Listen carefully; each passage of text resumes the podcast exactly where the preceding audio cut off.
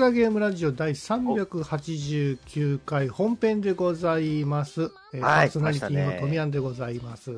はい、パーソナリティのやつです。はい、ということで、年末恒例になっておりますけども、ね。はい、映画ベスト3の発表になります。はい、2022年に見た映画、えーね、我々二人のそれぞれの個人的に良かったもの、ベスト3を上げていこうっていうおなじみの企画ね。そうで。すね。なんかはいあの、今年の映画ちょっと振り返ってみてどうでしたか？僕ね、えーやっぱ、去年、一昨年そのコロナ。があって外出をがはばかられてた頃と比べると、うんやっぱ映画館に見に行くことが実際増えたなっていう気もしていて、あとうん映画自体も増えたよね、やっぱりね。そうですね。僕も増えたかな。でも増えたと同時に、あのーもう半年も経たんうちにさ、配信されてたじゃないですか。それもあるんですよね。それがあるから逆に映画館行かなくなったっていうのもあるんですよ。ああ、でも僕はやっぱりその映画館で広々とした画面と、椅子に座って周囲を暗くして見るっていうあの映画の体験自体が好きなので、うん。やっぱ映画館は行きたいかなって思ってますね。なるほどね。まあ、ということで、えー早速ですが、うん映画ベスト3の3位からいってみましょうかね。これなあすげえ悩んでて、今でも悩んでるんですよ、僕。3位を、僕も悩んでますよ。3位をどうしようかですっごく悩んでて。このね、3位のね、どんぐりの背比べじゃないですけど、わかる。うん、わかる。えーっとね、いや、1位はもう決まってるんですよ。僕も決まってます。で、2位もちょっとブレたんですよ。2位もね、うん一瞬ブレたけど、あ、これがあったわって思って、まあ、いっかって感じですね、僕2位は。で、3位は2つぐらいあったんですけど、はい。どっちしようかなでもまあ、いっかと思って。僕、そう、どっちも、どっちも3位にふさわしいんだよないや、僕ね、あの、何回見るか、今後何回見るかっていうことを考慮して選んだ。あ、そう。はい。あ、らそう。もうもう一回でいいやっていうやつはもう外した。もうそれでいいかなと思って。悩むな じゃあいいですか？僕から。3位、3位、3位タイで2個上げてもいいですか？いや、別にいいですけど。いいですか？ここ優劣つけがたかったので、ちょっと3位2個にさせてくだで、さい。3位僕はですね、はい。えー、安野秀、安野監督、はい。新ウルトラマンで。あ、僕もです。はい。そう、ちょうどそのあたりに来るよね、やっぱね。いや、なんかね、あの、アマプラでも今やってるんですよ。やってる。で、もう一回見直してたんですよ、僕。はい。はい。えーなんか、その、外せないなっていうのは、やっぱりほら、ウルトラマンと仮面ライダーはやっぱり好きなんで、はい。はい。そこはやっぱ外しちゃいかんなっていうところもあるから、る俺、その、やっぱ新ウルトラマン見て感動したし、うん。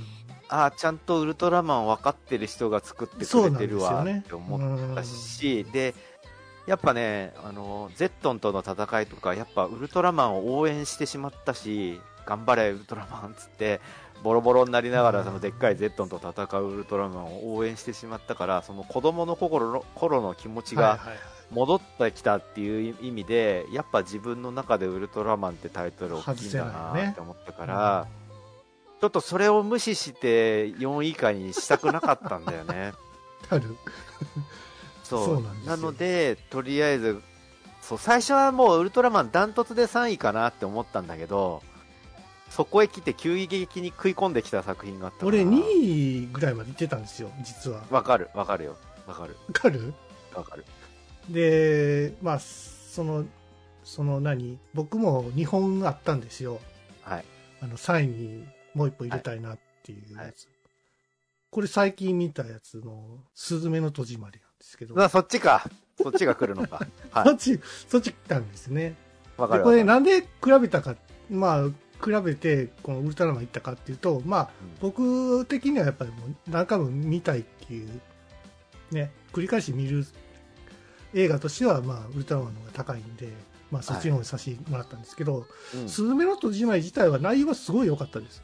うん、うん。うん。あのー、本当に泣かせるところもあったし、そうだね。うん。あのー、映画の内容的にもね、あの前作は確か、何だっけ、天気の子やったっけ？うん、そうですよ、はい。ですよね。そこから。考える、あの、そこからね、あの、今回のスズメの戸締まりなんですけど、うん、まあ、だいぶあの、なんか、メッセージ性っていうのも、なんか、一本でつ、なんか、こう、バシッと決まってたっていうんですかね。うん。あの、新海誠の、なんか、表現したいものっていうのがね、すごいわ分かりやすく伝わったなって感じですかね。あのー、最後のオチも割と良かったですよね、その、うん、うん、よかったちゃんのちっちゃい、ちっちゃい頃に会ってた人が、あんまりネタバレはせせん方がいいと思いますよ。あの女の人が実は、みたいなのがね。そうそうそうそう。よかったですよ。旅感もあったしね。旅感もあった、あのもともとはどこだっけ、九州だっけ、四国だっけ、その辺りのいた子が、そのね、逃げる猫を追っかけて、どんどん北上してって、最終的に東京まで来てみたいな、あの東京のさ、あの神田のちょうど水道橋駅のところにさ、そうです。お茶の水ですよね、あれ、確か。ああ、水道橋だね、お茶の水だ。お茶の水駅のところのさ、はい、もう俺、しょっちゅうさ、遊びに行くときにあそこの駅使ってるからさ、俺がよく行く駅のところにあの巨大ミミズの巣があるんだと思って、ね、めっちゃ親近感湧いたんですよ。そう。絵も良かったしね、あれね。そう、めちゃめちゃ頑張ってましたね、CG パートとかね。そこから北上していって、物語最後に、ね、あの、なるんですけども。テーマも良かったですよね。あの、震災をテーマにしてたからさ、そう、ね、まあ、ももしかしたら正直言うとその震災でひどいあの目にあった人とかはもしかしたらそこをちょっと心をざわざわってちょっとやられちゃうかもしれないくらい、ちゃんとその震災についてのあれこれをちょっと書いてたから。まあちょっと、うん、見る人によってはなんかね、うん、トラウマというかそうそうそう。その辺を思い出させてしまう部分もあるんだけども。そうだからね、注意してくださいねみたいな、一応公式からその注意警報が出てたけど、ああとあの、地震ですみたいなあの地震の警報が劇中でも流れるから、あのそれでびっくりしないでくださいねとか、そう、ね、あうんうん、あったあった。事前に、でも内容的にはすごい分かりやすかったよね。そうですね、うん、よかったと思います一般上司ってそうそうなんですけどもね、うん、あとそのスズメの主人公とあとその育ての親の、えー、玉木さんやっけおばさんおばさんとのそのなんぞあのバトルというかわあもうあそこすげえ辛かったわ。あそこのあそこのシーンがクライマックスやと僕思ってたんやけど。これごめんあのもうさネタバレありでいいっすか？あの今回映画について、はい、あのネタバレありで全部言いたいんで、そうですか。あのもし今年やった映画でまだ見てないものがあったら、うん、こっから先は、えっと、聞かない方がいいかもしれないです。もしかしたらそのベスト3の中で言っちゃうかもしれないんで、なるほどね。はい、なので、こっからはもうネタバレありで OK の人だけ聞いてください。そうですね。はいうん、じゃあタイトルの方にも書いておきますネタバレありって書いておいて。はいいやそのね育ての親の玉木さんとそのスズメの主人公スズメさんとのねそのやり合いがね本音の吐き出しがすごかったなっていう。めちゃめちゃいいおばさんだったんだけどね。俺本当ね正直言うとおばさんの側の肩を持ってたんですよ少し。ああわかるわかる。ちょっとねスズメの行動がうん、なんか理解できない部分があったじゃないですか。そうあれ主人公としてはあれでいいのかもしれないけど、そうですね、我々もう俺俺とかおじさんになっちゃうとその 保護者の方に感情移入しちゃうからそのね自分が娘みたいに大事にしてる子がもう理由も言わずに勝手に飛び出してさ、ろくに連絡もしないまま勝手に旅しちゃってるなんて ありえないじゃんやっぱり心配するし。心配するっちゅうねそれはもう全然おばさんに肩持っててさ、うん、なんだったら、まあ、だダメだぞスズメのその態度はって思ってたんだけどそこへ来てあのねおお前なんかが家に転がり込んできたせいで一番大事な若い20代を無駄にしてみたいな話が出てきちゃうともうつらってなる。昆布餅が その相手もされない、相手にもされないのよとか言ってね、めっちゃ怒ってたからね。あのーいや、そんなことだけを思ってたわけじゃないんですよ、きっと。あの場面で極限的についね、口をついてしまって、しかもよくわかんない、あの変な、よくわかんない黒い猫みたいなのあれは余計、ああるんはいらない、あれ。あれは絶対いらなかった。あれのあ、まあ、せいっていうことで、本当はそこまで思ってないんだけど、つい口をついてしまってみたいな感じでね、まあ、本音を言い合うみたいな感じだったんだけど。あの辺、本当にクライマックスだし、その終わった後のさ、なんか、そうは言っても、本当はね、それもあるけども、もちろんもちろん。やっぱり育ててくれた思いっていうかさ、大事にしてくれたっていう思いもスズメにはあって。玉木さんも、やっぱりスズメの方が可愛いよな。うん。お互いの気持ちっていうのはやっぱぶつかり合ったところでもあるし、なんか分かり合った、初めて分かり合ったところでもあったじゃないですか。そうだね。自転車のシーンとかね二人はさ、スズメのお母さん、つまりその、玉木さんからしたら自分の、えっと、お姉ちゃんに姉ちゃん当たるのかな、うん。その共通の人を、まあ、震災で亡くしているわけなんで、そこで、つながりが実際あるわけでもあるから、同じ人を亡くしているっていうのね。ね。うん、そうそう。そうですね。いやまあまあ、あのに話、本当にその辺が一番俺、グッときたな。う。うんん。それ以外は別に、こんなもんかって感じだったから。おーあのちゃんとあのさ、もう一人のその男の子主人公の方がさ、そうたくんだっけ？はい。最初そうそう椅子にされてしまう、その 椅子にされてしまうって何のこっちゃって思うかもしれまあないけど、ね。まあ 椅子に閉じ込められてしまうっていうの、まあ椅子になっちゃうんだけど、そうねその椅子がさ、片足取れた椅子がさ、あの、だんだん慣れてきて動き回れるようになってくんだけど、そうそうそうそう。飛び回ってる感がすごかったね。だんだんこの体にも慣れてきたぞっつってぴょんぴょん飛び回ったりできるようになってて、な、慣れる速度速いなって思ったけど、あの、どっちかっていうと、その動きそのものもすごかったけど、僕は、あの、椅子ってね、あの、うん。顔がないわけじゃないですか。ですね。顔の代わりに、あの、顔に見えるような、目、目に当たるようなくぼみみたいなのが2個ポンポンって背もたれのところについてて、まあ、それもそのツバメのお母さんが可愛らく、椅子を可愛らしくしてあげようっていうんで、あの、あのなんだっけ、あの彫刻刀で彫ってあげるんだけどさ、目のところを。で、それが、まあ、疑似顔みたいな感じになってて、それがちゃんとあの、シーンごとに、うん。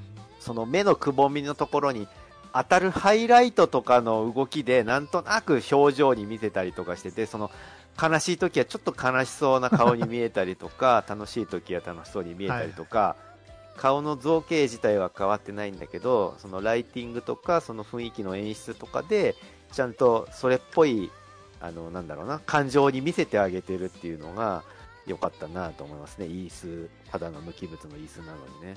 なんかこの「すずめの戸締まり」のその世界観の中の人間たち、まあスズメの関わりのある人たちってみんな優しい人ばっかりじゃないですか。まあ基本ね そんなわけないやんけってずっと思うんですけども。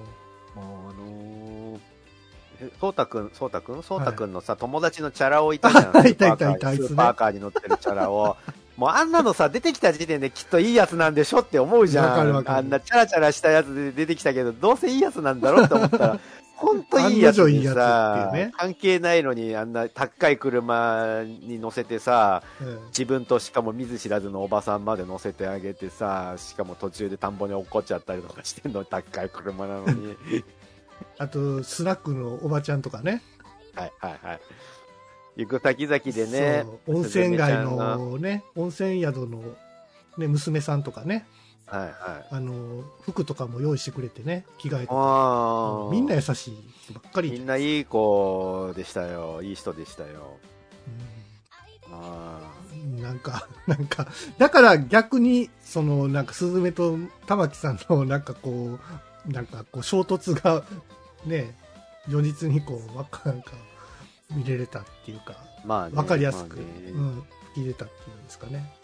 うんあと、あのすべて決着がついてよかったねってなった後に、あの、今までお世話になった人を暗記する旅みたいなのを始めて、一人一人に挨拶しに行くパートみたいなのがさ、あの、エンドクレジットのところであったじゃないですか。はいはいあれも良かったあですよね。ちゃんと。おばちゃんと一緒に挨拶しに行くところみたいなはいはいはい。ああいうのって当たり前のところなんだけどさ、絶対そういうのってやるんだろうなって思うんだけど、案外描かれなかったりするから、アニメの中では。まあ別になくてもいいからね。なくてもいいけど、うん。そういうのをい、あの、社会人だったらやるじゃない？おばちゃん絶対さ、自分の娘同然の子がお世話になった、そのさ、一晩の宿を、うん。あの、借りたところとか、お世話になった人とか、一人一人にお礼言いに行ったりするじゃん、絶対、社会人だったら。そういうのを当たり前のようにちゃんと書いてくれたから、あ、リアルって思いましたね、あそこでね。あの猫さ、すごい可愛かったよね。スズメもうイライラするけど、そのスズメっていうバカにした言いやい方最後 最後はほら、いいもんというかさ、本人は要石になって、最後ね、わかるよ、わかるよ。もうあ、だあいつのおかげですげえ、そうたくんが苦労する羽目になったわけなんだけども。そうそうそうまあまあまあまあね。よかったんじゃないです賢いか。賢いはいはい、お頼みます。ガチャリンコ。ね。ね。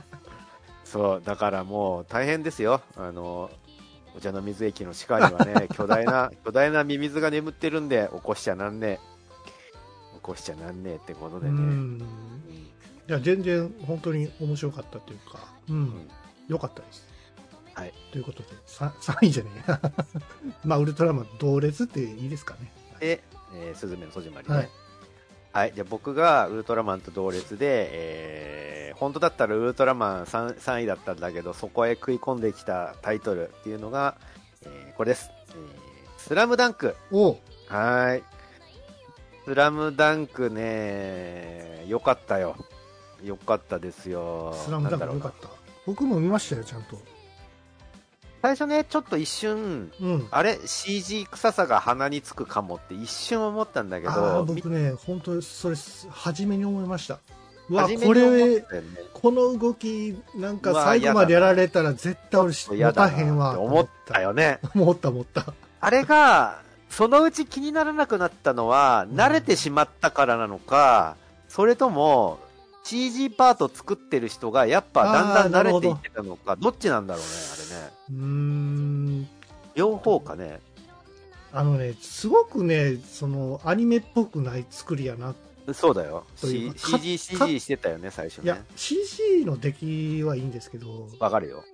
あのカット割りとかがアニメあのそれとは違うんですよ。コンテのあはいはいのりカット割りとかさ、はいはいはいもういかにも映像作ってますよっていう。え。そうだね。感じなんでそれがものすごく違和感があったんですね。うん。で、特にその、えっと、ゲーム中の、ゲームプレイ中のそのカメラの動きとかになってくると、うん。それが如実で現れてたりするし、うん。バスケなんで、やっぱりその、自地自分ちの陣地から相手のね、陣地に行ってゴールを決めるしか、その尺の長さってものすごい短く作られてるんですよ。そうだね。キャプテン翼みたいにさ、30分でまだ蹴れへんみたいなことになってるから、そういうんじゃないからさ、なーみたいなのがないね、まあバスケはね。スラムダンクのアニメの方でもない、やっぱりその尺の長さっていうのもあるからさうん、やっぱり長め長めに作られてて、その辺の長めの部分で演出挟んだりもするんでね。ああ、でもそういう作りじゃないんですよ。そうだね。今回のそのスラムダンクに関しては。うん本当になんかスポーツを見てるっていう感じですかね。そうそう。本当スポーツを、バスケの試合を生で見てるる感っていがあって、う感じで作られてるね。そう、もうめっちゃ、もう結末知ってんのに、湘北頑張れ、湘北頑張れって最後のあわかるの、わかる。ほんの1点差の下りとかめちゃめちゃ応援してたもんね、見ながねん。わあ、そうそう。じゃあ知ってんでしょあの、結末はもう。知ってるけど、やばい、あと5秒しかない、5秒しかないよ早く、早く、みたいな。早く、早くって言って。そうなんそう、沢木さん戻ってきてるよ戻ってきてるよみたいなの。あーやばいルカは油断しないでみたいなのをすげえ思いながら見てたんだけど、そうね。あの最後の数秒のスピード感がすごくて、僕あそこそうね1点だけでも、うん。だいぶ、それまでは、まあ面白いけど、見見ながらね、ぐだらじのどこに置くか、うん。ベスト3に入れるかどうか考えながら見てたんだけど、面白いけども、まあ、新ウルトラマンかなって思っていたんだけど、あの最後の数秒で、最後ね。あそこの演出で、まあ、ピタって、あの、それまで流れてた BGM とか SE とかがピタってなくなって、音のない世界になって、そう、あれで漫画っぽいよね。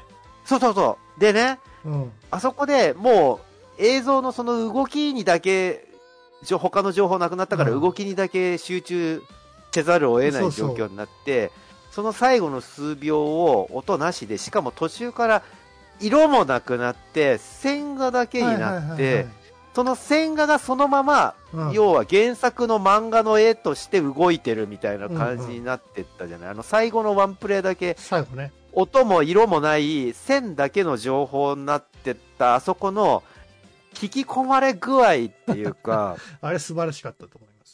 音も色もないからもうそこに集中せざるを得ないぞっていう絶対目離せないぞこの数秒はっていう演出がめちゃめちゃ良くってわあうまーって思わされたんですよねでそこへ来てのまあ、おなじみの結末なんですけど、うんまあ、三能線知ってる人はあの結末なんですけど、うん。まあ、ルカワとね、あの、花道がパーンっていうね、やるとこあのろで、辺はカラーじゃなくてよかったな。まあまあま白あまあ、黒が良かったんですけど、僕。まあまあまあまあね。はい。なので、あの結末だけでもう、一気に評価が上がって、僕の中では、うわ、いいもの見たって思って、声どうでした？あのこれはね、僕正直違和感なくて、花道も全然嫌じゃなかったです本当僕、ダメだったな。木村昴君、僕全然花道のイメージとしてありだなって思いました。ああ、でもやっぱりアニメの方慣れてるから、やっぱやっぱりあの声の方がしっくりくるんやろうな、俺は。そうなんだね。僕正直言うとね、うんあの、これアニメのファンの人に怒られるかもしれないけど、旧アニメの花道の声ってイメージと合ってないなって正直思ってたんですよ。あ、本当？僕、げ原作派だったから、原作を読んじゃうと、花道の声こんなにのぶとくないよ、ちょっと思ってたのね。そうそう。あの先生も合ってましたあの先生もね、ちょっと違ってるんだよな、イメージ。安西先生、僕、安西先生に関しては、うんそれも違和感なかったですね。あここで諦めたら試合終了ですよ。あのイメージですね。げ原作を知ってるとあのイメージですね。ああ、そうですか。全員割とハマってた印象です。ルカがちょっとのぶとくなかった？声。声質ルカワは、もともとあんま喋んねえキャラだから、僕正直ルカワはどうでもいいなあ、そうですか。にゃろうぐらいしか、にゃろうぐらいしか言わないから、そんなんでへこたれる球じゃねえよな、つって、みみっちゃんにパス。あそこすげえよかった、みっちゃん。やっぱみっちゃんなんですよ。あのね、ボロボロになったみっちゃんがね、それでもね、パスをもらってね、そのシシュートするシーンで、その、うるせえよ、その、音が聞こえねえじゃねえかって言って、もうヘロヘロなのにスリーポイントを決めるシーンが、ほんとかっこよかった、あそこ。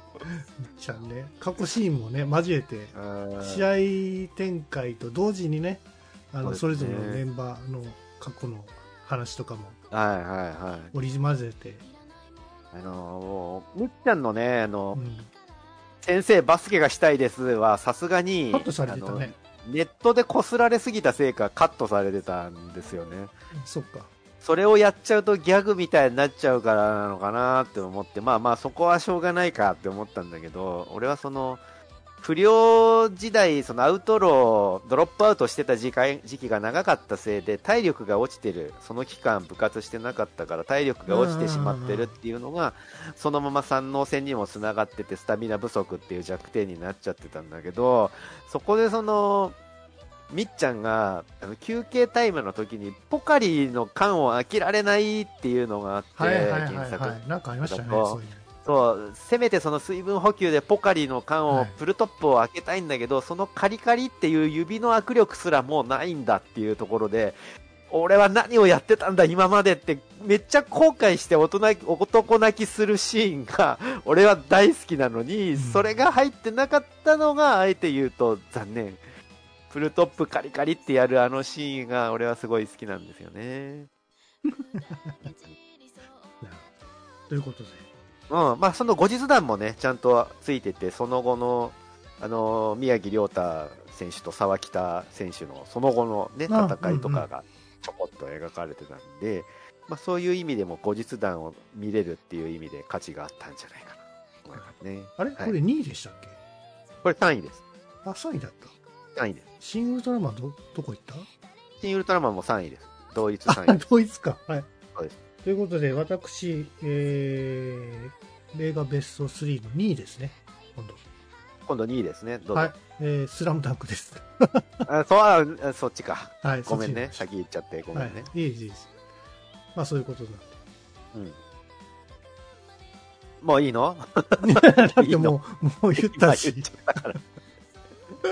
あのね、あの、スラムダンクで僕感動したのは、あの、井上武彦先生の絵柄を 3D でここまで再現するんだって思ったんですよ。で、はい、で、あの、まず1個は、もともと井上武彦先生の絵柄自体がよくできてて、デッサンが整っていて、正直その立体化してもそこまで破綻がない絵じゃないですか、うんうん、あの絵柄って、うんうん、まあ、バカボンドとかもそうなんだけど、うん、割とその立体としてちゃんとデザインされてる絵だから、それをまあ 3D でまあ再現できたっていうのはまあ、えー、すごいけど、まあまあ井上先生の絵だったらできるかっていうのはあったんだけど、うん、もう一個、色カラー原稿？あの、カラー原稿のタッチをそのままアニメにしてたですよ。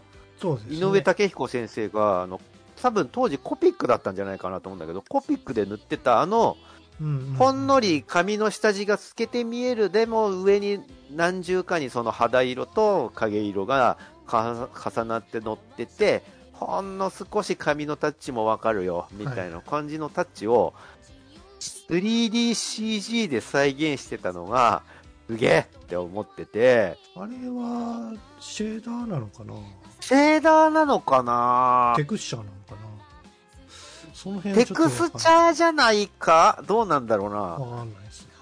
シェーダーでもできなくはないからな。シェーダーでやってるとしたら、色の調整相当工夫してるはずですよ。いや、できなくはないんで、多分。あのね、僕一番感動したのがね、ゴリなんだけど、赤木キャプテンのゴリが、はいゴリのね、あのいかつい顔を、僕ね、ゴリの顔が一番映えるのって、煽りのアングルだと思ってて、はい、あのいかついエラとか顎とか唇とかを、あのちょっと下からのカメラアングルで見上げた時の、あの立体感のある顔がめっちゃ好きで、それを、ほぼほぼ完璧に、うわ、原作のタッチだわって CG で再現してたのと、それをカラーで、えー、井上武彦先生がそのゴリの肌色に、えー、喉仏の角のあたりにほんのりその紫を刺すんですよ。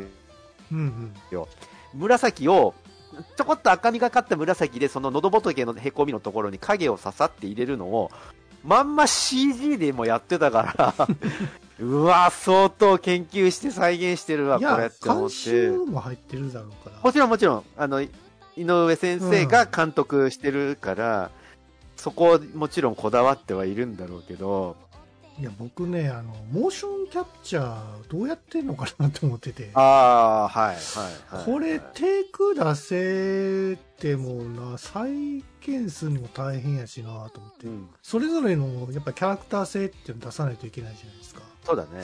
で、やっぱりそのテクニック、バスケットのテクニックもないと、やっぱキャプチャーもできないでしょ？そうだね。あでも、どうなんだろう。ボール持ってなくてもいいのか。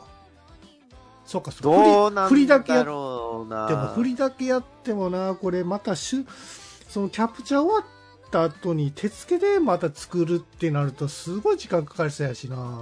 そう、でもね、俺、ボール、ドリブルしてたんじゃないかなって思いますよ、キャプチャーの時。まあ、やるけども、あのななくてもいいとはいえ、うん、何もないのでドリブルすんのとボールでドリブルすんのじゃ微妙に違うんじゃない？やっぱり。でも亮太のさトリッキーな動きとかはさ、うん、絶対でけへんやろお前ら。やってたよ。きっとやってたんじゃないですか 選手が。できるかあれ。あのそっちを見ないでパスとかはできるじゃん、はいはい、それぐらいはね、別に大丈夫だと思いますけど。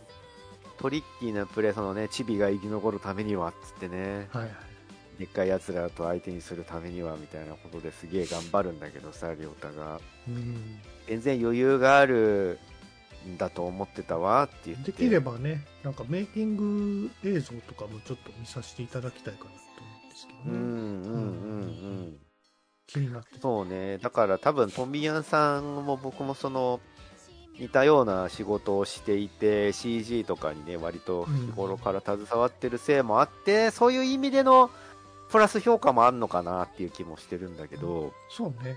うん、うん。うん。これはなんか当初想像してたよりも全然良かったし、なんだったらその炎上してましたけどね、その 声優さんがうんぬんつって炎上してましたけど、いや、せめて、あの、見てから判断してほしいなって僕は正直思いますね。うん、まあ、そうやけど、僕はやっぱり前の声優さんが良かったです。そうなんですね。今回僕ら、ね、は割と原作、原作、そう、原作にすげえ近く描かれてたから、そういう意味で原作派の僕は、ま、大満足なんですよ、はい、正直。うん、だ今回のそのなんか良かったところはさっき言ったそのスポーツを見ている本当のライブ感っていうんですかね。スポーツのライブ感を見ている感じでそのなんかうん、スラムダンクとしてまあ見れたっていうのがなんか新しい試みやったかなと思って。そうなんだよね、うん、あの最後の数秒残してさ湘北が逆転したっていうやった勝ちってなったところからの、沢北がボールを取ってそのルカワをヒャンって抜いて、ダダダダダダってドリブルしていくときの、あのスピード感が恐ろしかったな、なんかもう。すげーって思ってしまった。うん、多分ね、その、うん、過去シーンとかを入れないで、単純にバスケだけのゲームプレイだけで映像を作った相当短かったことと思いますよ。まあそうかもね、確かにね。本当のバスケの時間でやってたかもしれんな。確かに確かに、そうですね。割とそのカットされてたエピソードとかもあって、あ、そうなの？もう、あの、なんだっけな、山王のキャプテンの弟であるデブッチョが出てきたけど、あれ、確か、前回も言ったけど、最初、花道とマッチアップしてた気がする。んですよ。うんうん、それで、パワー対パワーで、唯一花道のパワーを上回ってたのが、あの、弟くんだった気がしてたから、その辺カットされてたとか、リとかしてたし、まあ、なんだったらその花道が主人公じゃないっていうね。はい、花道主人公じゃないですよね。りょうたですね。スラムダンクなのに花道主人公じゃないんだって思って、そこもまあちょっと衝撃ではあったんです花道がさ、まあ、あのボールをかけてさ、うん、あの背中打つじゃないですか、うん、その時に痛みが走るんですね、うん、その時のアニメーションっていうかそのモーションのなんか表現っていう痛そうに見えるっていうかすごいなって見えたね すげえなって思ってそう、人間って反射でこういう動きしちゃうよね。いていてってなった時の体のこわばり具合とかが、こうなるよねう。うまいっていうか、まあ、モーションそのままなんだろうけど、うん、いい、いいなと思って。よかったですよね。そうそうそうう。うん。いや、本当になんか、原作をもう見てるからさ、まあ、評価的な、なんかそんなに大した評価じゃないかなと思ったんやけど、うん、なんか見見るその映画を追っていくたびにさ、引き込まれていってしまったっていうぐらい、まあ集中してたね、僕は、もう、ゲームを。あのー、最後さ、その最後のね、ほんのは、は8秒かそこいら、もっと短かったっけ、5秒ぐらいだっけ、そのほんのもう逆転に逆転を重ねられて、もう、湘北ダメなんじゃね？っていうなってからのルカワがバーってドリブルしてって、はい、この1点決まれば逆転なんだが、沢北に止められそうってなった時に、視界の端に花道が映って、その花道が、あれ原作だと、左手を添えるだけそうそうそう、ブツブツ言うんですよ。だけど、それを映画だとカットしてたじゃん。あえて、してないしてない。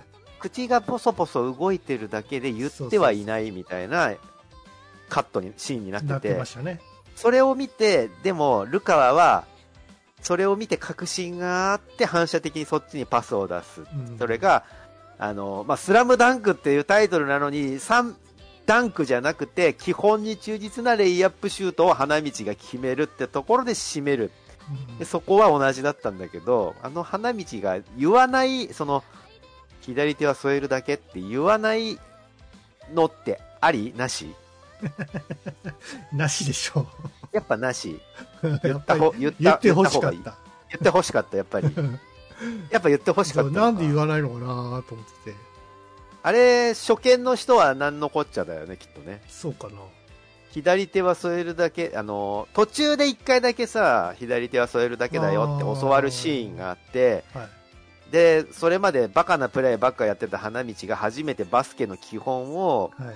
もうね、でかい腰叩いて、俺はバスケットマンですからって、その、ね、もう素人、素人、だからでかい口ばっか叩いてた花道が初めてその基本に忠実なレイアップシュートを身につける、その、左手は添えるだけよっていうのを学ぶシーンがか一回だけ差し込まれてて、それを最後の最後のシーンで思い出してやってるっていうのがいいところなんだけど、そこでは言わないっていうのを今回は選択したんだよね、映画の方では。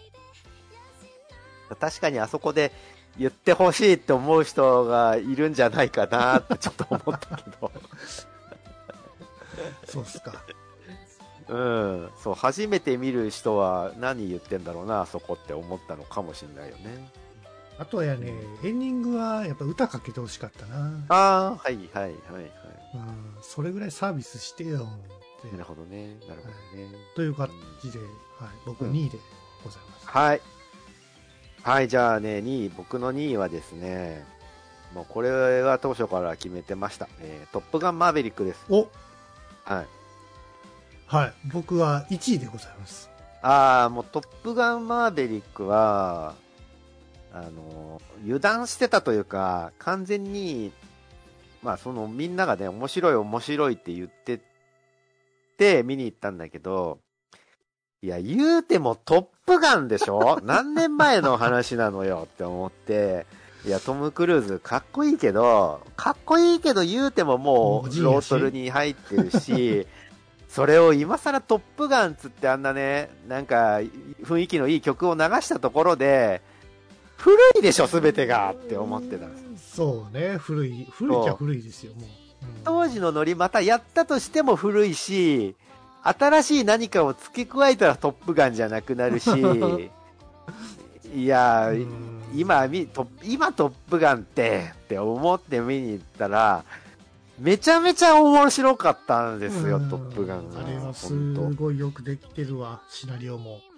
あれどこにも破綻がないぞって思って。させてないですもんね、全然。これです、これです。映画ってこういうことですよそうね。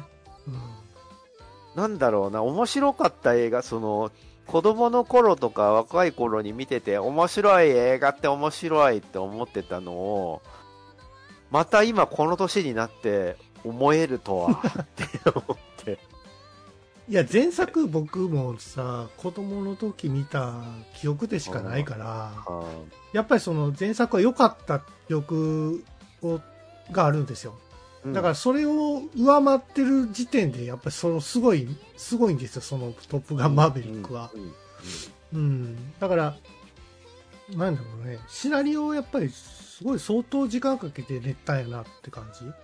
そうなんですよね。うんあの、トップガンってその、戦闘機をテーマにしてドッグファイトをするところが一番面白いっていう映画じゃないですか。そうですね。前飛行機が飛んでて、うんバリバリバリバリ撃ち合うみたいなね、本それって、物の空軍がね、あのを使い、使って映画一本作ってましたからね。うん、で今回、その正直それを今の時代って考えると、もうちょっと古いよ、なるじゃん。ね。あの戦闘機でバリバリ撃ち合うのって、今の戦争じゃもうナンセンスですよ、そんな時代じゃないですっていう感じじゃないですか、今うん。もう今なんだったらドローンとかだし、なんだったらミサイル一発の世界だし、戦争でそんな飛行機同士がドッグファイトするロマンなんてそれ自体が古いですっていう価値観の中で、中で戦闘機同士のバトルをどう描くんだって思って、見せてもらおうかって俺は上から目線で思って 見に行ったらめちゃめちゃ面白かったので、あのね、片落ち機の F14 とかが出てきて、それにもちゃんと理由付けがあるし、そのロートル機を使ったトム・クルーズがロートル機なりの戦いをして活躍するところとかもすごい良かったし、そうちゃんとファンサービスしてくれてるよね。うん、うん、でその古さを感じさせないぐらいさその映像もやっぱすごかったし、うん、よかったですよね、うん、あとその最後の演出もあるじゃないですか、はい、もうあもう最後もうやばい。踏んだっていう時時にさ仲間が現れてくるじゃないですか、ちゃんと。そう、あれでもう散々喧嘩してたすげえ嫌なやつだったのに、そいつが駆けつけてきて、しかもちょっと小生意気な口を聞いてくれて助けてくれたりする、アテンションプリーズみたいなことを言いつつ助けに来てくれる感じとかも、うん、うわー、おしゃれだわ。いいわ、いいわ、アメリカ映画。最高。この感じだよねって思ったよね。ハリウッド最高だよと思って。ってなったよね。うんそうそう、そういう意味でもう文句なしの、えーと、第2位トップガンマーヴェリックでした、僕は。僕はナンバーワンでしたね、今年は。はい。うんはい。ということで、じゃあ、富谷さんが1位を発表したので、僕の1位なんですけども、じゃあ、そのトップガンマーヴェリックね、完璧であるハリウッド映画、ハリウッド映画、うん、本当完璧なハリウッド映画と言っていいトップガンマーヴェリックを、抑えて1位になったのは何なのかっていうと僕は、その映画をある意味救ったと言えるタイトルだなって思っている、スパイダーマンノーウェイホームです。え？はい。何でしたっけ？スパイダーマンノーウェイホーム、うん、あれ今年やったっけ？ん？それ今年やったっけ？あれ今年じゃないっけ？今年のはずですけど、え、ちょっと今年？俺違ってたらそもそも俺今年じゃなかったら俺多分俺それ入れてたかな。順番変わってるわ。そうですよね。2022年1月だから今年ですよ。ああじゃあ。ほらだから 俺俺これ見た時に、うん、絶対これを覆されることはないだろうなって思ってたからもう常にリストの一番上に置いてたんですよスパイダーマンノーウェイホームあ、じゃあもうなんか、やっさんと同じ、あれ、順位になっちゃってますね、僕。ずれて。俺、去年。結局一緒になっちゃうじゃん。去年やとずっと思って、っていうか、あの、ほら、ディズニープラスで配信されてたじゃないですか。配信されたよ。それも見てて、あ、それ去年映画公開してたから、今年見れるんやと思ってたし、ずっと。違うんですよ。今年の頭、1月公開ああ、1月やったか。そうそう。だから割とギリギリな感じではあるんだけど。そっかそっか。そうそうそうそう。だから俺はもうその時点で2022年はこれを上回る作品は多分ないだろうなって思いながら1年過ごしてたから。あ、でも僕やっぱりトップガンの1位でしたね。ですか？はい。まあその辺で、うん。僕が感動したのは、あの、まあ普段言ってる、その映画はその見てる映画単体で判断したいっていうのを覆しちゃうことになるんだけど、やっぱね、過去のその別の作、別の監督のスパイダーマンが2シリーズあったわけなんだけど、そね、それをね、あの、まあ監督が変わるたびにスパイダーマンがリブートされていて、じゃあそれまでにあったスパイダーマンはなかったことにされちゃうんだ。過去のものにされちゃうんだ。なんだったら、うん、下手したらね、面白くなかったら黒歴史にしかされ、黒歴史にされかねない感じにもなってしまうわけじゃないですか。うん、その映画がリブートされたら、その新しい方が本来だよってされてしまって、過去のはもう違う別の作品でもなかったことにされてしまう。今のスパイダーマンはこれが正解ですってなっちゃうから、そうね。そのリメイクされるたびに過去のがなかったことにされちゃうっていうのが、僕は正直、過去のスパイダーマンもそれぞれにおいて味があって好きだったから、それぞれの人生があって、それぞれの性格があって、それぞれのスパイダーマンスーツがあって、それぞれの物語があって、それはそれで好きだったから、うん、過去のものになっちゃうっていうのが正直悲しかったんですよ、僕。この映画の世界において。うん。それを、スパイダーマン、ノーウェイフォームは、それぞれのその世界は、それぞれの世界で本当に存在してたんだよっていうことにしてくれて、それが今回の、あのー、そのなんだろうね、時空が繋がってしまってマルチバースになってしまったことによって、各世界のスパイダーマンが一堂に返したっていう、その3つのスパイダーマン、3人のスパイダーマンが揃ったっていう、その夢の共演と、その跡のようなビジュアルが、もう他の映画じゃ絶対それはできない試みだなって思ってしまったので、映画の世界の価値観を変えたし、その映画の過去はなかったことにされるっていうのを覆してくれたっていう一点においても、俺はやっぱりスパイダーマンノーウェイフォームの功績は大きかったなと思っているで。もさ、その、サムラミの初代スパイダーマンと、そのアメージングスパイダーマンの、そのストーリー性も若干違ってるじゃないですか。うん、そうそうそうそうだよ。それも良かったよね。そうそう、だからそれぞれがよ、良かったんですよ、それはそれで。それをちゃんと活かして、そうそうそう。そう、その No Way Home の方に持ってこれたっていうのもいいよね。うん。うん。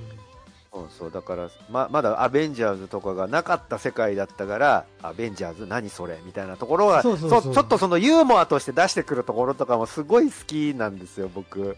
そう、はい、俺の世界ではこうだったんだ、みたいなことを、お互いのスパイダーマンがわちゃわちゃ言い合ってるところの絵が、すごい好きで、なんかスパイダーマンはソロで戦ってるヒーローだから、チームバトルに慣れてなくて、それぞれがバラバラの動きしちゃうところとかも好きで、お前がナンバー2で、お前がナンバー3な、俺がナンバー1な、つって、チームバトルしようぜ。なぜなら俺は、その、アベンジャーズに入ってるから、そのチーム戦に慣れてるんだ。って、アベンジャーズ何それ？バンド、バンドの名前？みたいな。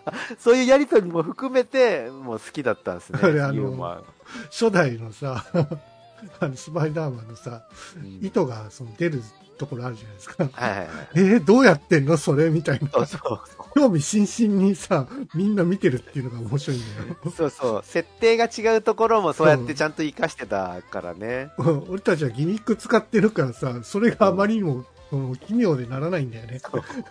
勝手に手から出るみたいな。そうそう、そういうのもあったりとか、あと MJ を助けられなかったけど、この世界では助けられたよとかも好きだったし。スパイダーマンでは MJ がね、ビルから転落して助けられなかったっていう、ね、悲しい結末を一応救済はしてくれたから、ね、こっちの世界で代わりに助けてあげられたっていう悲劇をね、回避できたっていうところで価値があるから、そうそう。いう意味でも良かったですよ、スパイダーマンのウェイホー。そうね、あとほら、あの、ヴィラン側もやっぱり際立ってたというか、オクトパスがさ、そ、ねはいはい、の、背中の、背中っていうか首周りのね、コントロールでしている制御装置をさ、ちゃんと直したらさ、はいはい、あの、正気を、正気が元に戻ったっていう感じで。いい人になった、なってるっていうところがさ、うん、よかったね。そうそうそうそう。実はただの気のいいおっちゃんだった。オズボーンのゴブリンはやっぱり、やっぱり絶対悪なんだ、この人と。あれは、あれはもう心底悪いやつなんで。こいつはもうずっと悪なんだ。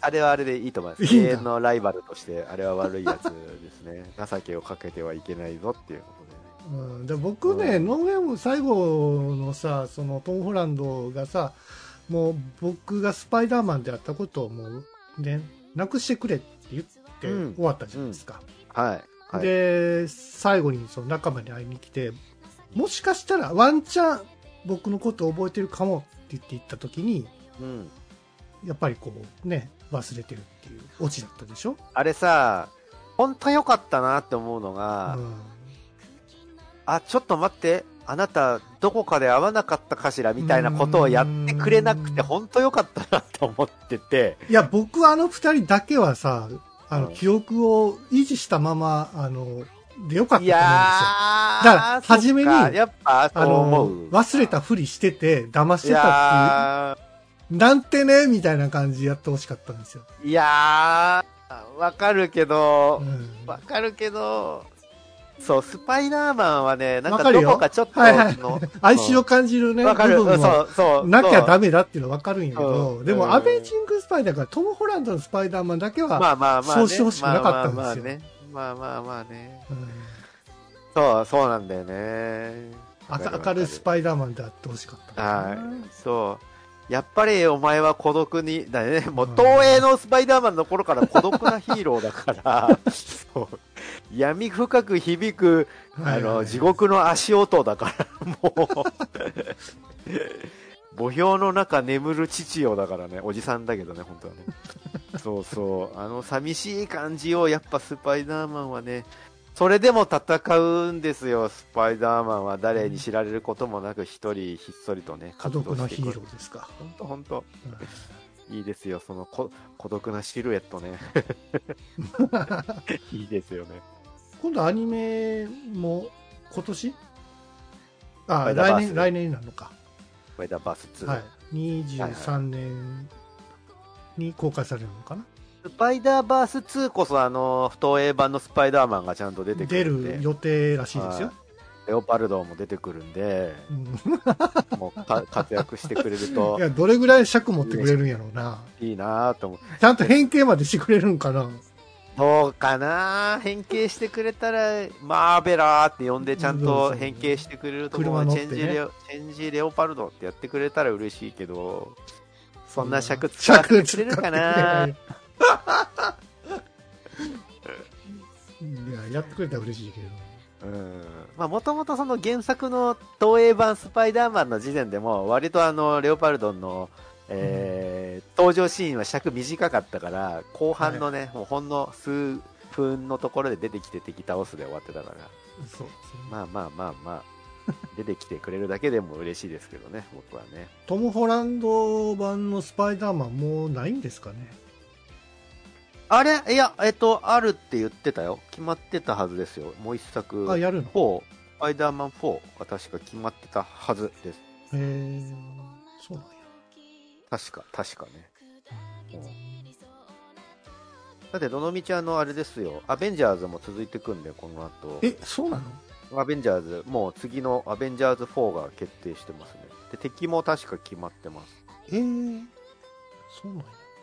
誰がメインに持っていくの？アベンジャーズって。もう、アイアンマンがもうない、いないでしょ？アイアンマンも、あの、キャプテンアメリカもちゃんと後継者がいるじゃないですか。いや、もういいって。後継者がいるんですよ、ちゃんと。えー、うん。そうかな。うん。ちゃんとそこから引っ張ってくる。なんだったらもうメンバーほぼほぼフルチェンジするんじゃないかな。あの、うんフォーホークアイ、弓扱いのホークアイももう弟子っていうか、二代目がもういるし、ああ、ディズニープラスでやってましたよね。女で、あとあうんのー、なんだっけ、ブラックウィドウもあの妹ちゃんが後を継いでるんで、もう世代交代ブラックウィドウ見ました？僕見てないんですよ。ブラックウィドウ見た見た。ブラックウィドウ面白かったよああ、よかった。あのね、人間が、まあやっぱブラックウィドウって人間だから、人間が主人公だと、あの、映像のスケールがちっちゃくなっちゃう、地味になっちゃうんじゃないかなと思ってたけど、そんなことはなかったですわ。ブラックウィドウ？ウィドウってあっちの方や。何？え？ブラックパンサーじゃなくて？え、ブラックウィドウの話をしてます？けど。あ、そうですか。ブラックウィドウわかる？女の人だよ。うん、知ってるよ。うん。ブラックパンサーも続編ああるけどね。あ、そうそうそう。ブラックパンサーももう公開してたよね。えーと、どうだっけな？してたっけ？もうしてたっけ？ブラックウィドウって去年じゃなかったっけ？ブラックウィドウどっちだろうな。でしょ？うん。多分去年。ブラックウィドウは去年だっけ？ですよね。ブラックパンサーだと思ってました。2。2?2 って2っていうか、まあ本人亡くなっちゃったけどね。うんその意思を継いで、その、妹か誰かが、ね、なるでしょ？そうそうそうそうそうそうパンサーそうそうそうそうそうその話してたんじゃなかったっけ？それそれは僕はブラックウィドウのあ話 ブラックウィドウですか。はいはい。妹さんが、あのー確か、えっ、と、ホークアイを恨んで、違う、ホークアイじゃなかったっけ？誰を恨んでたんだっ恨んでるのは、あそうかえっ、と、ホ恨んでるークアイだ。ホークアイ。ホークアイだ。そうそうそう。そうそうお姉ちゃんを殺したって言ってるね。その二人が戦うパートがどっかしらで多分描かれるはずなるほどね。うんそっかそっか。まあまあまあまあなるほどね。今年、はそんな感じですかね。うん。みたいなことで、で、富谷さんは結局ランキングには変動ないってことでいいですか？何か？スパスパイダーマンノーウェイフォームを忘れてたああー、ノーウェイホーム、えー、ノーウェイホームですか？うーん、厳しいな。2茶になっちゃうな、それやったら。トップガン1位、2位がスパイダーマン、3位が、えースラムダンクでもスラムダンクやっちゃうと、ウルトラマンも入ってこないし。うん。スズメの戸締まりも入って入ってこないし、そういそういうことを考えると、ねやつさんと同じ感じになっちゃうね。やっぱそうだね。うんいやね、まあまあ僕、僕あれなんですよ。あの、あれ利用かなと思ってて、あの、呪術回戦。あー。でもあれ公開がね、去年の12月末ぐらいだったんですよ。そうなんですね。てか、そんなに良かったんですね、あれが。よかったですね。僕、原作読んでない人なんで、なるほどなる乙。骨の話じゃないですか。ゼロってそうだよ。だからその辺が、あの見れてよかったなと思ってるんですよね。なるほどね。うんまあ、声が尾形さんやから、ちょっと、あれって感じだったんですけど。まあね、シンジ君、シンジ君を意識してるんですねっていう感じがしましたけど。はい、まあ来年は来年でね、またなんかいろんなあの映画が公開されるとは思いますけども。そうね、僕、今回、その、ランキングに入らなかったけど、他にも良かったのがいっぱいあって、ああ、そうなんですね。あのーまあ、スズメの戸締まり、富谷さんが挙げたスズメの戸締まりももちろんなんだけど、あと、ワンピース、ワンピースの劇場版も良かったし、あれなんかすごい評価いいらしいですね。僕うんもちょっと気になってたんですよ。うんなんか新キャラみたいなやつが出てくるんですよ。あのーアドちゃんが、女の子。そう、アドさんが、あの、えー声も当ててたのかな？あの、ライブパートでアドさんが歌ってる、まあ、歌、歌をなんか能力にしてるみたいな子なんだけど、まあ、それがライブパートが結構あるんですよ。4、5曲歌ってくれるのかな？その劇中で結構数歌ってくれて、それが、ほなんか本当のその、ライブみたいな感じですごい、えっ、と、臨場感があってよかったんですよ、そのライブの描き方が。で、確かあれだよね、こ紅白にも、もう出てるのかな？で出ちゃったのか。もう去年の紅白だから。紅白にも確か出るはずなんですよ、あの子が。そうそうなので、そういうライブパートの描き方とか、割と良かったなっていうのと、うんまあ、ワンピースはそそすごい良かったなっていうのと、あとね、えっ、と、あとね、えっ、とね、えっと、ドクター・ストレンジ、マルチバース・オブ・マッドです。これは、あの、はい1位で挙げたスパイダーマン・ノーウェイ・フォームの 後始末をドクター・ストレンジがやる話なんだ ちょっと食らなかった？僕はあんまりなんか、まあ、あの、アマ、アマゾンじゃねえやった。ディズニープラスでもね、あの見れるんですけども、もう一回見直したりしてたんですけど、はいはいはいはい。ちょっとなんか、うーん、みたいな感じだったな。うん、まあ、これ、あの、スカーレット・ウィッチとのなんか、仲違いっていうかさ、仲間内の戦いの話でもあってさ、その、敵であるスカーレット・ウィッチがひたすら悲しかったんですよね、お母さん。その、自分の愛する人を失ってしまって、その、実はすごい、あの、強靭な力を持った魔術師だから、ね。失ったことが受け入れられずに自分が失ったその好きな人を実際に生きている設定にしてでしかもその人との間に子供もできたよ2人の子供がいるよっていうののその幻影みたいな世界をもう作ってしまうんですよねスカーレット・ウィッチがまあそれだけの能力があるってことですからね。そうそうそう。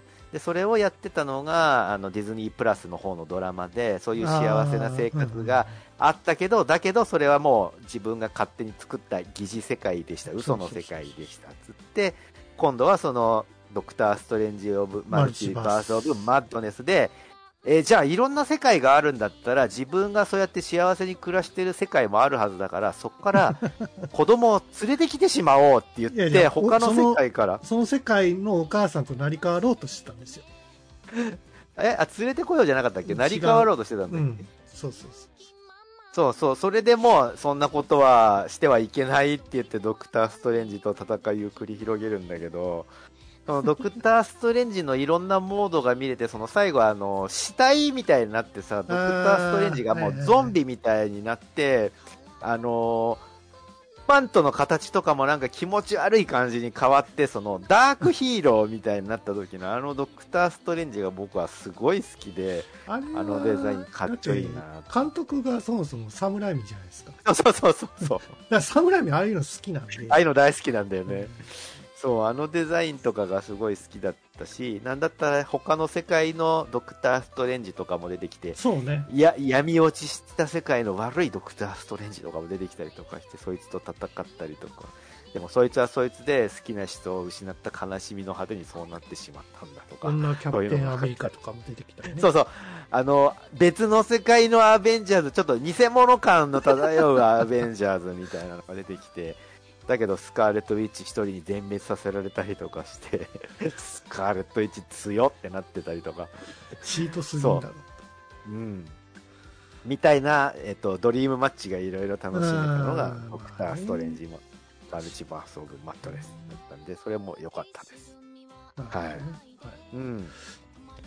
みたいな感じですかねそうですね。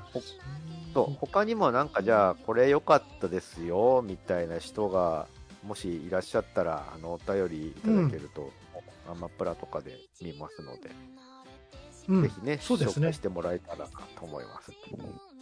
はい。はい。ということで、うん、えー、グダグダゲームラジオ第389回映画ベスト3でございました。はい、うん。